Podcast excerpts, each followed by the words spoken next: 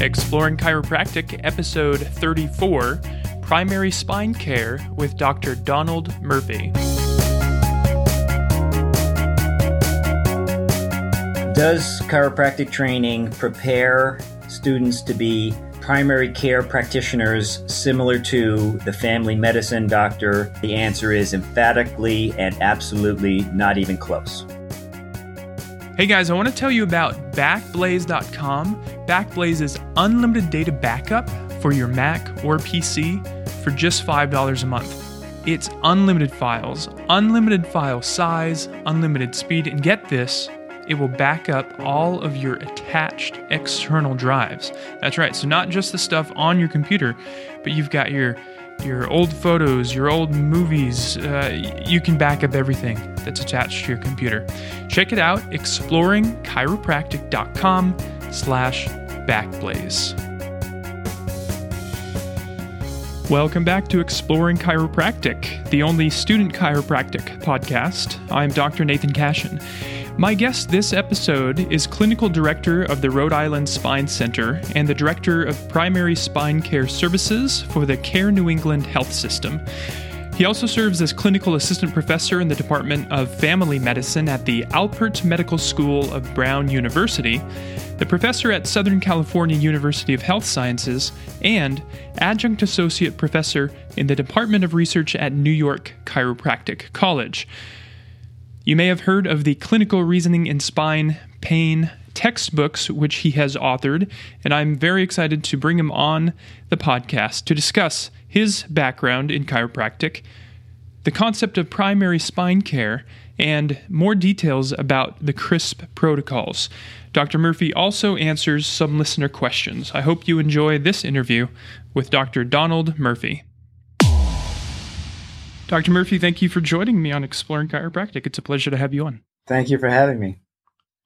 So I was looking through your uh, your CV. One of your uh, previous interns or preceptors, I'm not sure what you call it, uh, Dr. Brendan McCann recommended I, I, take a look at your CV, and I haven't been able to get through the whole thing. Um, yeah, it, it's quite a volume. But I, the one thing that stood out to me is you you started in acting. Is that right? Yes, I was a um, theater major before I switched majors to uh, to, to pre chiropractic. So, what took you from acting to chiropractic? Well, um, my first two years of college, I was uh, again a theater major. I was uh, studying acting, and I was um, uh, that's what I wanted my career to be. Um, but as I was going along, I uh, decided that um, you know I loved acting, uh, but I uh, didn't have the level of passion that is required to um, to live the kind of life that an actor has to live while they're struggling to make it. And um, you know, so I, I, wanted something more steady and more stable. And so I actually took a year and a half off uh, after my first two years, kind of to quote find myself unquote uh, before deciding to go back to school and uh, and become a chiropractor. Did that time off involve any uh, world travel, any type of uh, voyages that, that, helped you find yourself, or was yeah. it just taking a break? Well, not world travel, but country travel. I I, I grew up in New York, and uh, I was li- you know I was living in New York, and uh, so I I moved to California, uh, which um, you know in the 70s, early 80s. That's uh, that's what one did when one was finding oneself. Uh, moved to California, so I I lived in Newport Beach, California, for uh, almost a year, and mm-hmm. um, you know, just kind of um, working and living, and you know, uh, again, I, I, I didn't go, go out there to to set out to find myself, but that's what ended up happening. I got it.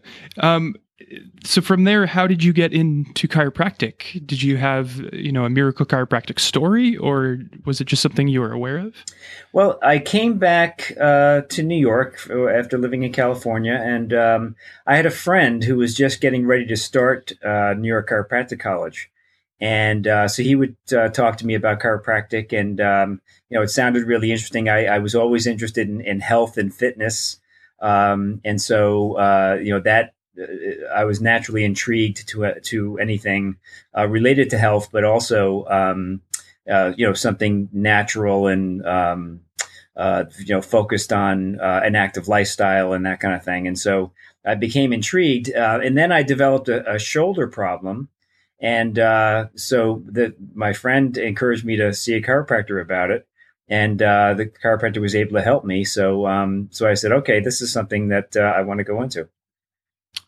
Interesting. So, the, the, way you describe that, it, it almost sounds like um, kind of a spontaneous decision? How much time did you deliberate on going into chiropractic? Um, well, uh, this we're we're going back a couple of years, uh, so I'm ta- I'm taxing my memory a little bit. But um, I didn't. I don't think it took very long. I, I uh, once I um, you know decided, okay, I I, I want to have a direction, um, uh, and I started talking to this friend and had the chiropractic experience it was pretty quick that um, that uh, you know I, I, that this is the direction I wanted to go in. I find that interesting because recently um, I heard a very similar story. I don't know if you were familiar with Dr. Lester Lamb, who's well known no. out here at, at, Western States, and he just passed away. Uh, and so at his uh, you know his memorial, they were playing a video, and he and he told a very similar story. He was in uh, the military, the Peace Corps. He came back didn't know what to do with himself and a friend was enrolling in chiropractic school and he kind of said okay i'll do that too mm-hmm. it, which is it seems very different to say my experience where i probably deliberated for about 10 years um, before i actually started school yeah uh, so you went to new york chiropractic college yes and after that i understand you did some postgraduate training yes i um first did the postgraduate training uh, in uh, certified chiropractic sports physician. Um, I got that certification, which was uh, I think 100 hours or something like that. And then uh, I started the neurology diplomate program, and uh, that was a three-year process. And uh, I earned my diplomate in chiropractic neurology, quote unquote. And um, during that time, I, I, became very passionate about neurology uh, and neurodiagnosis. And so um, I supplemented my um, diplomate studies by um, uh, be, making myself a pest to the uh, attending physicians at the local teaching hospital and in the neurology department uh, until they they let me come in and uh, do rotations with the with the neurology residents. And um, and so I, I spent uh, over 200 hours um, uh, doing rotations with the residents uh, in the various um, clinics, the neurology clinics, and really getting a, a, a great education in, in, neurodiagnosis. At this time, you had already graduated. Were you in practice? Yes. Yep. I was practicing at the same time, so it was a very time-consuming process.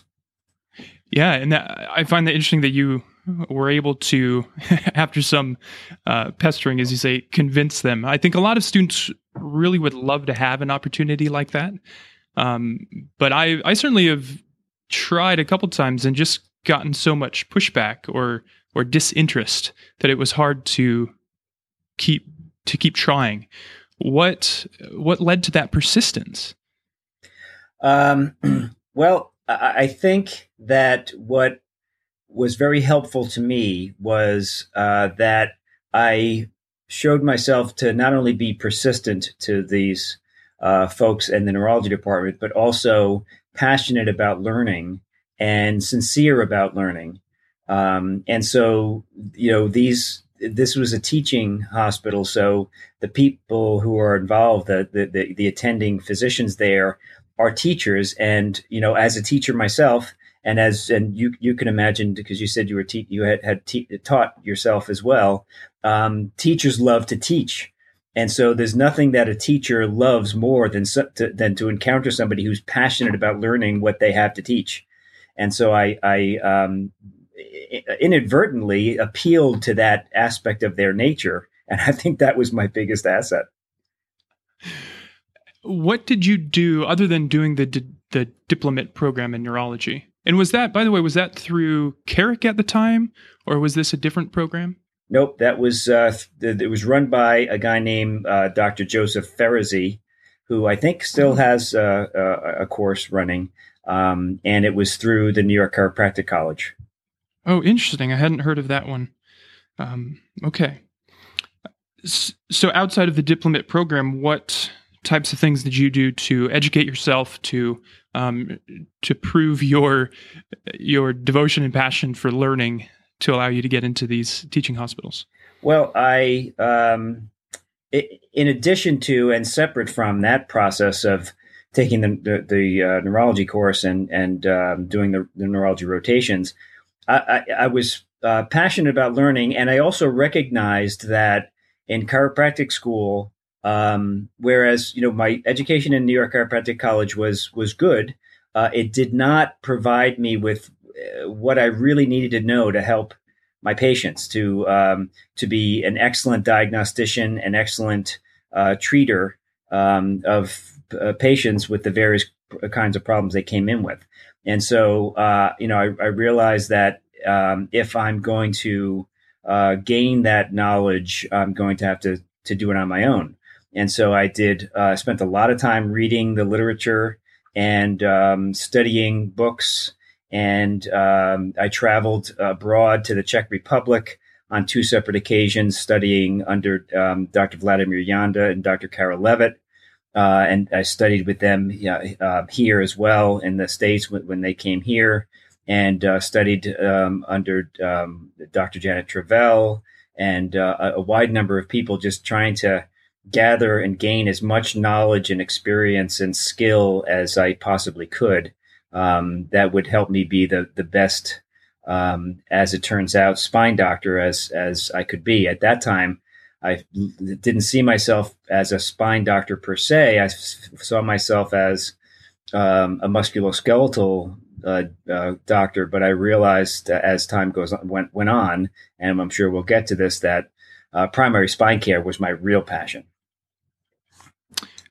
let's let's get into that because that is one of the big topics um, that I'm interested in at the time at, at this present time. Um, explain for my listeners what is primary spine care. Primary spine care is um, a new new role that we're introducing into the healthcare system, uh, wherein a practitioner, a primary spine practitioner, plays the role of primary care for patients with spine problems. So uh, this person um, uh, uh, needs to be capable of managing the majority of spine uh, patients without the need for referral, but also uh, knowing how to um, manage the case, manage the situation, uh, be the quarterback of the spine care team, which means understanding. keenly understanding differential diagnosis, uh, knowing when to recognize when somebody needs um, special tests uh, uh, or specialist consults, knowing uh, identifying when somebody needs uh, to uh, invasive procedures such as injections or surgery, or intensive procedures such as multidisciplinary pain management. Um, recognizing when somebody requires um, a, a, a psych- psychological or behavioral um, intervention, and following up with that patient to make sure that uh, they maintain uh, on track, they keep themselves on track toward resolution. So, literally being the primary care practitioner for uh, patients with spine related disorders. So, we mentioned uh, before we started recording how there's uh, kind of a spectrum between the schools, how a lot of schools have different approaches, and uh, some of them really brand themselves as training primary care practitioners. Um, but I have to say, I have some reservations myself about whether the the amount of experience we get really qualifies us. I'm curious what your thoughts are. Does the chiropractic curriculum as it stands provide a deep enough training to allow students that are graduating to, to be that primary spine practitioner? To be the primary spine practitioner? Or the general or even the, primary care practitioner? Maybe both. I, I guess I, I consider them somewhat the same. Um, in that you do need to have that broad knowledge of of differentials and and when to refer out. Um, maybe okay. take one at a time. Okay, so um, do, does chiropractic training prepare students to be uh, primary care practitioners similar to the family medicine doctor or the general internal medicine doctor? And the answer is emphatically and absolutely not even close. Uh, my I, I have uh, faculty. My primary faculty appointment is at the, the medical school at Brown University. Uh, most of my teaching is in the fam. Uh, my appointment is in the family medicine uh, department. Most of my teaching is either family medicine residents or internal medicine residents. I get to interact with uh, real primary care doctors uh, and real primary care trainees uh, training in real primary care. And chiropractic education is so far from what is required to be a true primary care doctor that it's um, it's not even uh, worth having a conversation about, except the fact that there are many chiropractors who think they are trained to be primary care practitioners, and many schools who think they are training primary care practitioners. And that was my experience. Uh, certainly, my school emphasizes that, um, but I. I remember having a discussion at one time with one of the faculty that, you know, when I was an undergrad, I had a roommate who was a nursing student. In under, this was pre nursing, and he had to do I think it was at the time 100 sets of vitals. Uh, heart rate, blood pressure, maybe even listening to heart sounds, although I don't think nursing students do that very often. But in my experience going through chiropractic school, uh, I think our numbers were 10, 20 uh, sets of vitals. And I just didn't feel like I was getting the experience with it that I needed to to be able to confidently tell other doctors and patients that I can be your primary contact. Right. Right. And and if you and if you speak to people in the general healthcare community, even those that are open to chiropractors, uh, if you even mention chiropractors as general primary care practitioners, you'll either get a blank stare or a hearty laugh. or very concerned looks. Or very concerned looks. That's that very good point or very concerned looks, uh, because that is so uh, the the notion is so far fetched. So, what about chiropractic students uh, coming out of their three or four years of training, being prepared to be the primary spine practitioner? Okay, so now we're talking. So, uh, chiropractic training prepares students to be prepared to become primary spine practitioners. okay. Okay. So they uh, the chiropractic students gain a lot of the basic knowledge, a lot of the basic skills that are necessary to be a primary spine practitioner, but are not sufficient to be a primary spine practitioner. So additional training, additional knowledge, additional experience is necessary to really become a bona fide uh, primary spine practitioner. But of all the um, healthcare schools out there, chiropractic schools are the closest to uh, tr- to providing their students with the knowledge and skills that are needed to become primary spine practitioners. But I have the opportunity to um, to uh, ha- I have a regular externship at my uh, facility. And uh, so I, have been uh, training interns from several different chiropractic schools for the past 20 years or so. Uh, so I have a pretty good experience, and these are the the uh, the most highly motivated chiropractic students because they're willing to travel and find lodging to to, to spend uh, uh 10, 10, to fifteen weeks with me. Uh, the the most highly motivated students, and they're not uh, they're not. I shouldn't say they're not close. They are fairly close, but they do not have the knowledge and skills to serve as as a primary spine practitioner. They're closer than anybody else, uh, in terms of healthcare schools, but they don't have all that it takes. What will that training look like? Is this another diplomate program of 300 hours? How will a student or a current practitioner become prepared to be a primary spine care practitioner? Yeah. As it stands now, uh, I'm in the process of, we're just finishing up and getting ready to launch a uh, course uh, through the University of Pittsburgh um, that is a one year course that provides uh, additional training uh, for to, to, to be able to serve as this uh, in this role of primary spine practitioner. Um, it consists of five modules. Uh, I'm sorry, five units. We call them five units. Uh, each unit uh, consists of a weekend seminar and a series of online uh, courses. Uh, takes place over a year, and uh, there's a, a, unit exam at the end of each unit, and then there's a final practical exam at the end of the the course. And this this will be the the beginning of the official certification process for primary spine practitioners. So we're doing it the uh, through the University of Pittsburgh, um, but also it's uh, um, in uh, a loose partnership with Southern California University of Health Sciences, which is where Los Angeles College of Chiropractic is.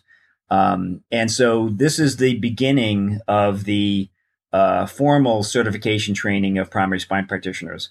Ultimately, primary spine care training has to be what well, will have to be a residency based uh, training, but we're you know that's down the road. That's that's what we're looking toward.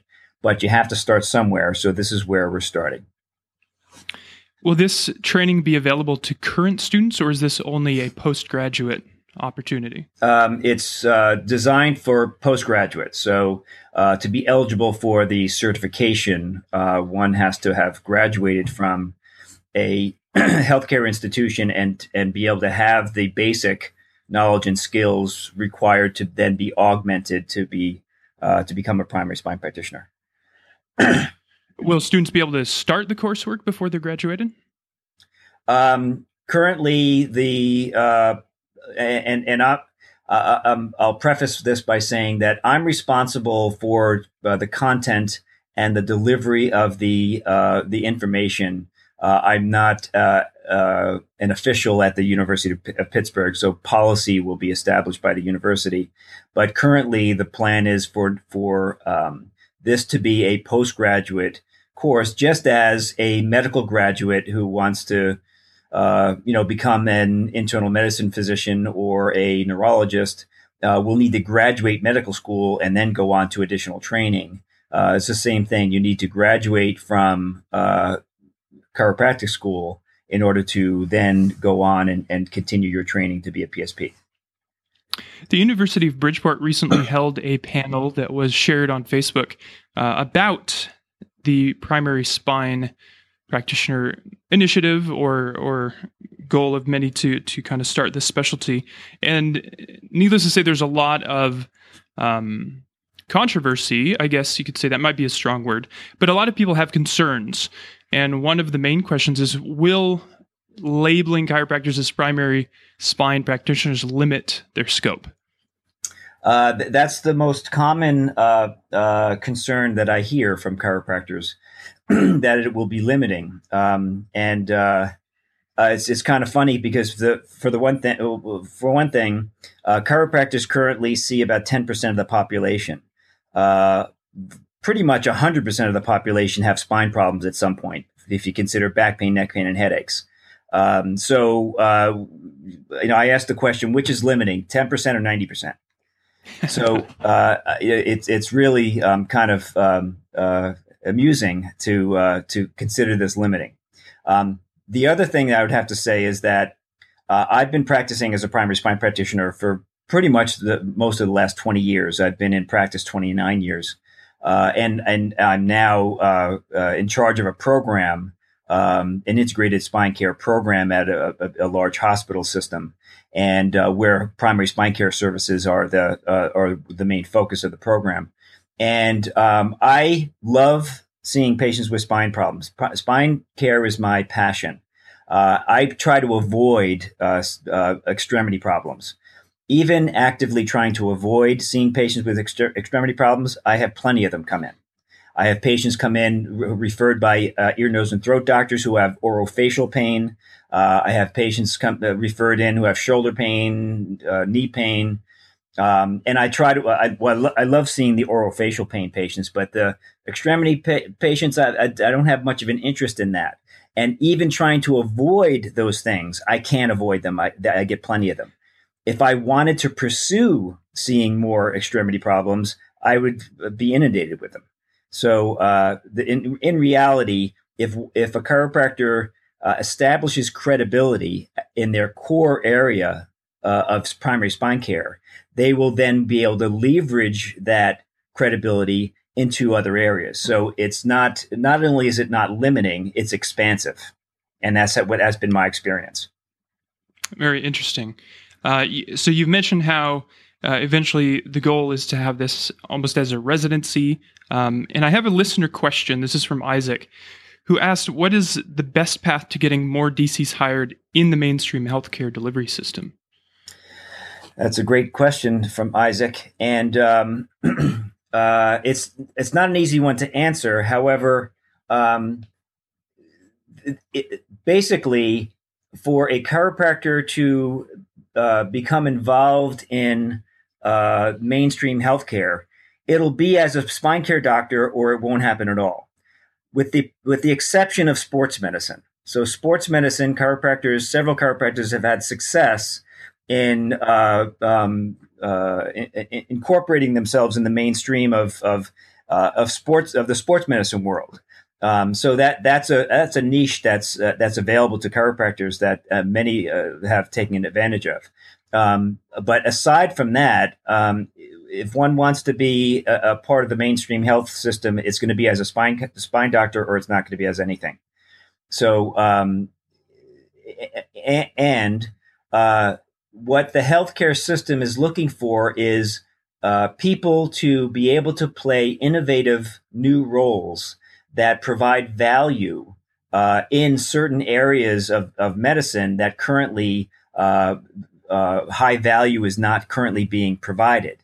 Um, and so the the healthcare system has never been more open to uh, uh, I, I, hate to use the word alternative, but um, alternative, if I if I may use that term, um, uh, mechanisms of delivering quality healthcare.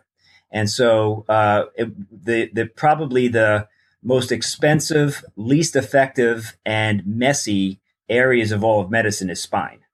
And so, uh, the opportunity exists, but what we we have to to uh, to realize is that um, as it stands now, uh, saying I provide chiropractic care, uh, it means that means something to us. It means something to our patients. But in the wider healthcare world, they don't quite understand what that means. Which is why I think primary spine care uh, has a um, you know has a, a, a, resonance. It resonates with people in the healthcare system um, uh, because that's a, an area that is is uh, where there's a recognized need you told me that you did your sports certification and I was just certified and I did the master's in sports medicine here at Western States. And that certainly was my original interest in chiropractic. I you know, was active as a teenager and that's part of my first introduction to chiropractic. Um, and I appreciate that you shared that sports chiropractic is one of the other ways that chiropractic can become more widely accepted. Um, do you see? And this this is kind of taking a another listener question, um, who asks, "What is the best way to start integrating this uh, spine practitioner into a more traditional rehab or adjusting based office?" And I just want to add to that: How can uh, a primary spine practitioner continue, say, their passion for sports or any other interest that they may have in chiropractic? Um, well, you know, the the the uh, primary spine care and and and interest in sports medicine are not mutually exclusive. Uh, I mean, for one thing, there's a there are plenty of um, sports injuries that involve the spine, um, and certainly having credibility as a spine practitioner will uh, be helpful in terms of um, uh, being rec- a recognized expert in those those kinds of, of problems. But uh, but again, uh, having you know being a sports uh, a sports oriented primary spine practitioner, I, I don't see that being mutually exclusive at all. Excellent. That uh, makes me very hopeful. Now, you also have written two textbooks uh, on spine pain, on uh, this idea of the spine practitioner. What led to writing these books? Well, as I uh, went along my journey of um, uh, recognizing uh, the limitations of what I knew and what I was uh, what I was able to do, uh, in helping people overcome spine related problems. Um, I started reading the, the literature. I started taking seminars. I started uh, studying abroad, etc. And I realized that there was a lot of good evidence based information out there. Uh, but it was very disparate. It was all over it, and there, and there was no connection uh, between all of the different um, uh, models of care, all of the different uh, the, uh, information and and uh, and research that was was available in, in the field. And so I, I said we need to have a way to um, to bring this all together into into a cohesive model that can be applied in a busy practice environment. And so as that evolved, I ended up writing a textbook in the in the late '90s uh, called "Conservative Management of Cervical Spine Syndromes." And uh, that w- that began the process of my culminating all of this information into a cohesive approach. Uh, as I developed that approach, I said, "Well, you know, does this does this approach uh, really work in, in in in the real world?" And so I started doing observational studies, looking at groups of patients and uh, who uh, treated according to this approach, which I had a, a, a, name for it that I won't I won't bother you with because it was kind of cumbersome a cumbersome name. but uh, observationally, at least, uh, what I found was that yeah, patients uh, seem to benefit from these from this approach. And so, I, as I started formalizing this process and started I wasn't alone in this, uh, uh, um, conceptualizing this primary spine practitioner role, I and a team of others um, who are co authors on my original paper, started um, uh, uh, culminating this um, uh, new role, this primary spine practitioner. this, this melded well with the clinical approach that I was putting together that considered all of the biological, psychological, and social factors that can contribute to the spine uh, pain experience into a diagnostic and treatment model that could be again applied in a uh, in a in a busy practice environment. Uh, so I developed this clinical reasoning process by which the uh, spine practitioner can, again, consider the multiple factors that can contribute to the spine pain experience uh, figure out what which of those factors are contributing in this particular patient's case and how can i formulate a diagnosis from that and then formulate a management strategy that um, is most likely to respond positively to those uh, to the, the diagnostic factors that i identified. And so i call them the crisp protocols clinical reasoning in spine pain. And so i ended up writing these two books uh, one is primarily focused on the low back, and the other is primarily focused on the cervical spine, with a chapter on um, on uh, the thoracic spine. and these uh, these became uh, basically the operations manual for the primary spine practitioner. As a matter of fact, the second volume of the textbook has two um, uh, chapters on case studies in primary spine care, where I go through um, 18 cases and uh, I go through the process of from the first presentation to the patient, how the primary spine practitioner would look at that patient, evaluate them, interact with them, um, uh, uh, establish a diagnosis, decide on a management strategy, and then guide that patient from having this pain, disability, and suffering experience to resolution of the problem. And all of the different things that has to happen on that process uh, again, spine pain is multifactorial. There are biological factors, somatic. Uh, there are neurophysiological factors. There are psychological factors, all occurring in the social context in which the patient lives. And so the primary spine practitioner has to be able to look at all of those things, figure out, all right, which of those factors are playing a role in this particular person's um, uh, suffering, and how can I address those and help them overcome this problem? Whether it's things that I can do myself, whether it's things that I need to obtain from uh, other uh, members of the spine care team. Um, but I am in, I am the uh, one who's responsible for guiding the patient along that process toward resolution. And so the uh, the, the the books put that process together, clinical reasoning in spine pain or the, the CRISP protocols, put that process together and help the uh, spine practitioner um, uh, utilize this clinical reasoning process in, in practice.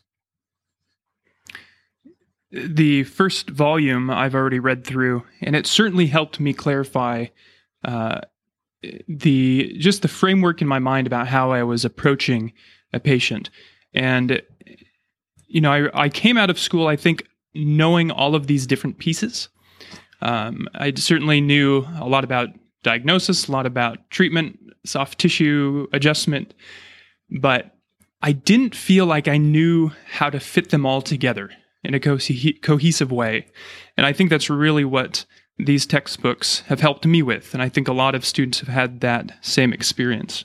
So I really appreciate it. Yep, and that that is exactly what it was designed for. Um, is to to you know I have these skills, I, I have the, the, the this knowledge. How do I apply? What do I do in what situation when? Uh, and uh, how do I make sense of um, you know uh, this whole situation, and how do I respond utilizing the skills I have? You mentioned your co-authors and some other. Uh, uh, I, I, noticed you you had a long list of acknowledgments in both textbooks, and I'm curious who you, have already mentioned uh, Janda and Lewit. Who are some other influences that have really informed your practice and guided you along the way?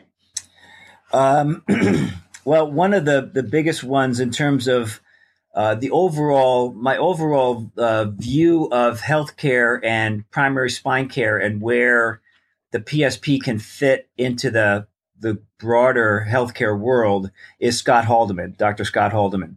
You may be familiar with him. Um, Certainly, yes. He he uh, he helped me to um, kind of crystallize the evidence based approach to spine care, but also uh, where that fits in the broader uh, scheme of uh, uh, of the healthcare system. And so uh, he he was extremely influ- influential and still is um, on my thought process with re- with that regard. Um, and, and and again, my my um, my learning journey uh, over the past um, thirty years has been so eclectic that there are so many different people that um, that influenced that process. But certainly, I mentioned um, uh, Dr. Joe Ferezy, who taught the neurology course.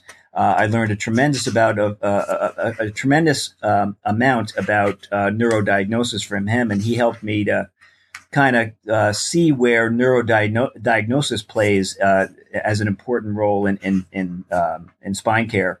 Um, uh, I, I, I, mentioned in the book Jan and, and Lewit I mentioned earlier I have a team of people that I uh, work with uh, implementing um, the integrated spine uh, care pathway that I'm currently implementing in, in, the hospital system where I work. Um, that have been very, very helpful to me in um, broadening my view of where primary spine care fits into the wider spine care world. Of people like uh, Dr. Brian Justice, Dr. John Ventura, Dr. Ian Paskowski, um, uh, uh, Dr. Tom Nooner. Uh, they're my partners in this this process of um, uh, bringing this integrated spine care pathway to other hospital systems, payers, and and uh, other uh, healthcare delivery systems, where primary spine care services and integrated primary spine care pathways can be implemented and uh, really um, uh, respond to the value model that is so important um, in, in the coming healthcare system. Uh, Michael Schneider, Dr. Michael Schneider is my my partner at uh, in the course at uh, the PSP course at um, the University of Pittsburgh. He's been a very important person in this process. Um, uh, Mark Laslett is a physical therapist from New Zealand who has done so much work in uh, diagnosis, I, identifying pain generators in the spine, and, and using an evidence based approach to uh, to uh, in a credible way identify pain gen- pain generators. And Robin McKenzie, who developed the McKenzie approach, uh, also has been uh, very influential in, in, in that regard in terms of, of diagnosis and uh, helping to bring um, to, to teach people how to take care of themselves uh, boy, there's such a large number of, peop- people that have, have been an influence, and uh, I hate to leave anybody out. Um, well, I definitely will refer everyone to the acknowledgments in both textbooks. Yeah. Um, if you don't mind, I'd, I'd kind of like to come back to Dr. Scott Haldeman because I am uh, a big fan. He's got World Spine Care, which I'm a volunteer with. Um, but as I as I look at, I guess my influences or, or the people who I look to and respect, and uh, Dr. Haldeman uh, certainly is there. Uh, you have made the list recently with with the textbooks. Um, I'm noticing some similarities, and I read through Scott Haldeman's biography, and two things I would, I guess, I would like to ask you about. Number one, you seem to be involved in a, a wide range of things, and I'm curious, how do you personally manage uh, to do so many different things and do, to do so productively? Oh wow! well, I I uh, I think I'm I'm very good with uh, organization and time management. Um, uh, so I, you know that's that's really the key to to uh, getting a lot done uh, in in a normal 24 hour day. Uh, I'd love to have my days be 36 or 48 hours long, but unfortunately they're they're 24 hours like the rest of us. Um, but uh, but being organized and uh, being a good time manager is uh, is extremely important. Um, and you know I'm driven by passion, and that's the that's the biggest thing. If if you have passion, you figure out a way. The other similarity that I see, and again, going back to your CV with a long list of articles, is that, again, both you and Dr. Haldeman have published a lot. Uh, is writing something that you've always enjoyed doing or have done throughout your life? Uh, yes. Ever since I was a kid, I was a writer. Uh, I used to write stories. I used to write um, uh, b- believe it or not, this sounds awfully geeky, but I used to write um, book reports. Um, you know, we, if we were assigned a, a, a, book report in elementary school, I would write three instead of the one that was assigned. Um, uh, uh, I just always loved to write, and that was just uh, something that's that's in me. And so that certainly has helped. I talked to a lot of people that have trouble writing, sitting down and writing what you know what's on their mind, and um, I just happen to be a, the type of person that uh, writing comes very natural to me. I definitely am the opposite. The book reports were the hardest thing for me to get through in elementary school, and I remember one day in particular we had a a journaling assignment where we just had to write what did you do over the weekend, and I ended up staying at least an hour after school because I just couldn't get it out. yeah. Um, do you feel like writing has led uh, to your successes? Does it play a role in understanding uh, spine care and spine pain? Absolutely. I, I, one of the things that I find is that through writing, that is the way in which I I bring m- my ideas to fruition. I bring what's kind of floating around in the back of my head to the front, uh, and allows me to really um, um, uh, communicate to myself as well as to others what's what's on my mind and what uh, what I've learned and uh, uh, how I can put it all together. So I find writing to be very very helpful in that regard. And uh, I, my writing has been helpful in my career because um, uh, you know you, when when your name is out there and your work is out there and and and if fortunately people um, find your work to be of high quality and beneficial, um, that brings you recognition that that um, is uh, it, it, can be brought by you know through personal communication, uh, but having publications out there are really helpful in that regard. Well, I do have a patient uh, scheduled in just a little bit, but I, I would be remiss if I didn't get through some of uh, the other listener questions that were submitted.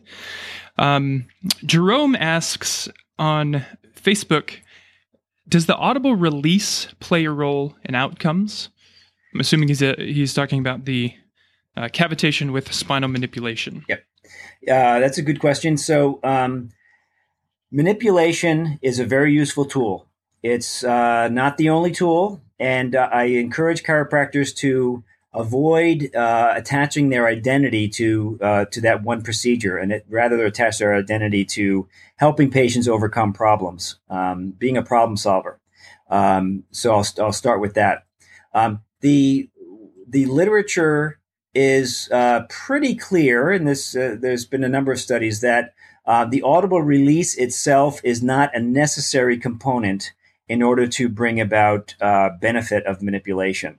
Um, my experience is that it's it's highly individual. That if you take if you look at a population of patients and you treat one population with uh, a, a high velocity technique that brings about an audible release, and another population with a low velocity technique that does not bring about an audible release, pretty much both groups will do just as well. They will, will, will both benefit equally.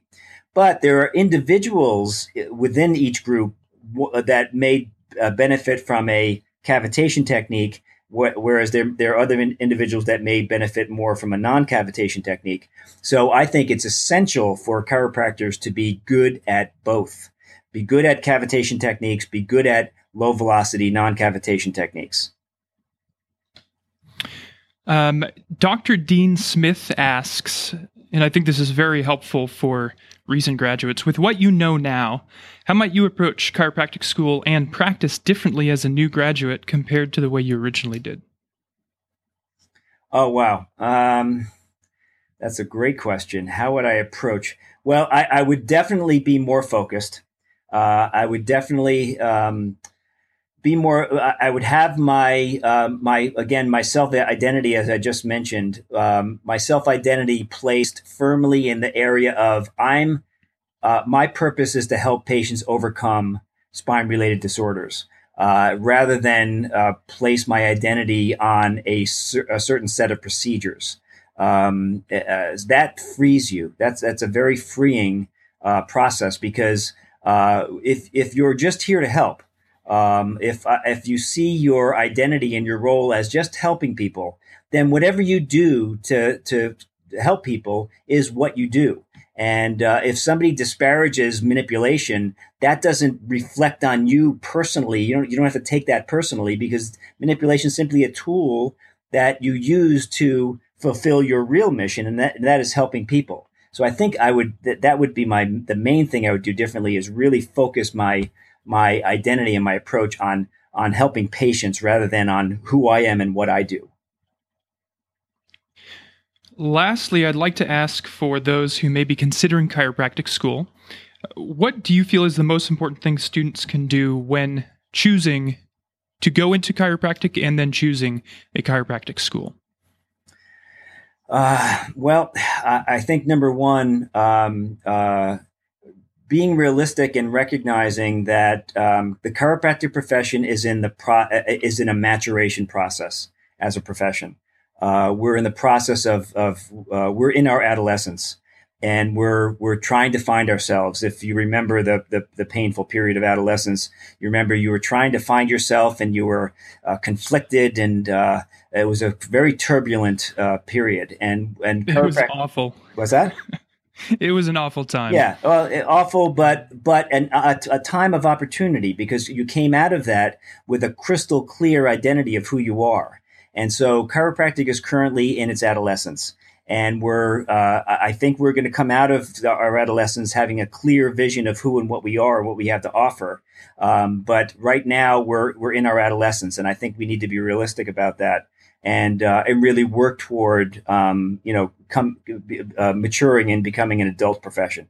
And that's not I don't mean that disparaging, by the way, that we're uh, immature babies as a profession. That's just the natural evolution of professions. Well, Dr. Murphy, thank you so much. Where can students learn more about you and about the primary spine practitioner process? Um, the, the, there will be a, a web presence um, if, with the University of Pittsburgh uh, um, uh, course. To learn more about me and about primary spine care in general, I would encourage them to visit uh, the, the website of, uh, of uh, Spine Care Partners, which is a company that I'm a part of. Um, if you just Google uh, Spine Care Partners and the Primary Spine Practitioner Network. Um, there'll be information about me and about primary spine care there. And uh, I, am I'd be remiss but if I didn't say um, my books have a lot of good information about both as well. I highly recommend the books. I'll include links in the show notes for students to find those directly on Amazon, uh, as well as links to a lot of the other things that uh, we have discussed today, as well as a collection of papers that discuss uh, primary spine care uh, from a number of different viewpoints. Well, thank you so much. I have so many other questions I would love to get to, so maybe we can uh, find a time in the future to continue this conversation. That'd be great. Thanks. Don't forget to get your unlimited data backup for your Mac or PC for just $5 a month by going to exploringchiropractic.com slash backblaze. Hey, I greatly appreciate an iTunes review. Please go to Exploring Chiropractic on iTunes and leave a review with your comments and thoughts about the show. You can also contact me at exploringchiropractic.com on Facebook, Twitter, and Instagram at Exploring Chiro.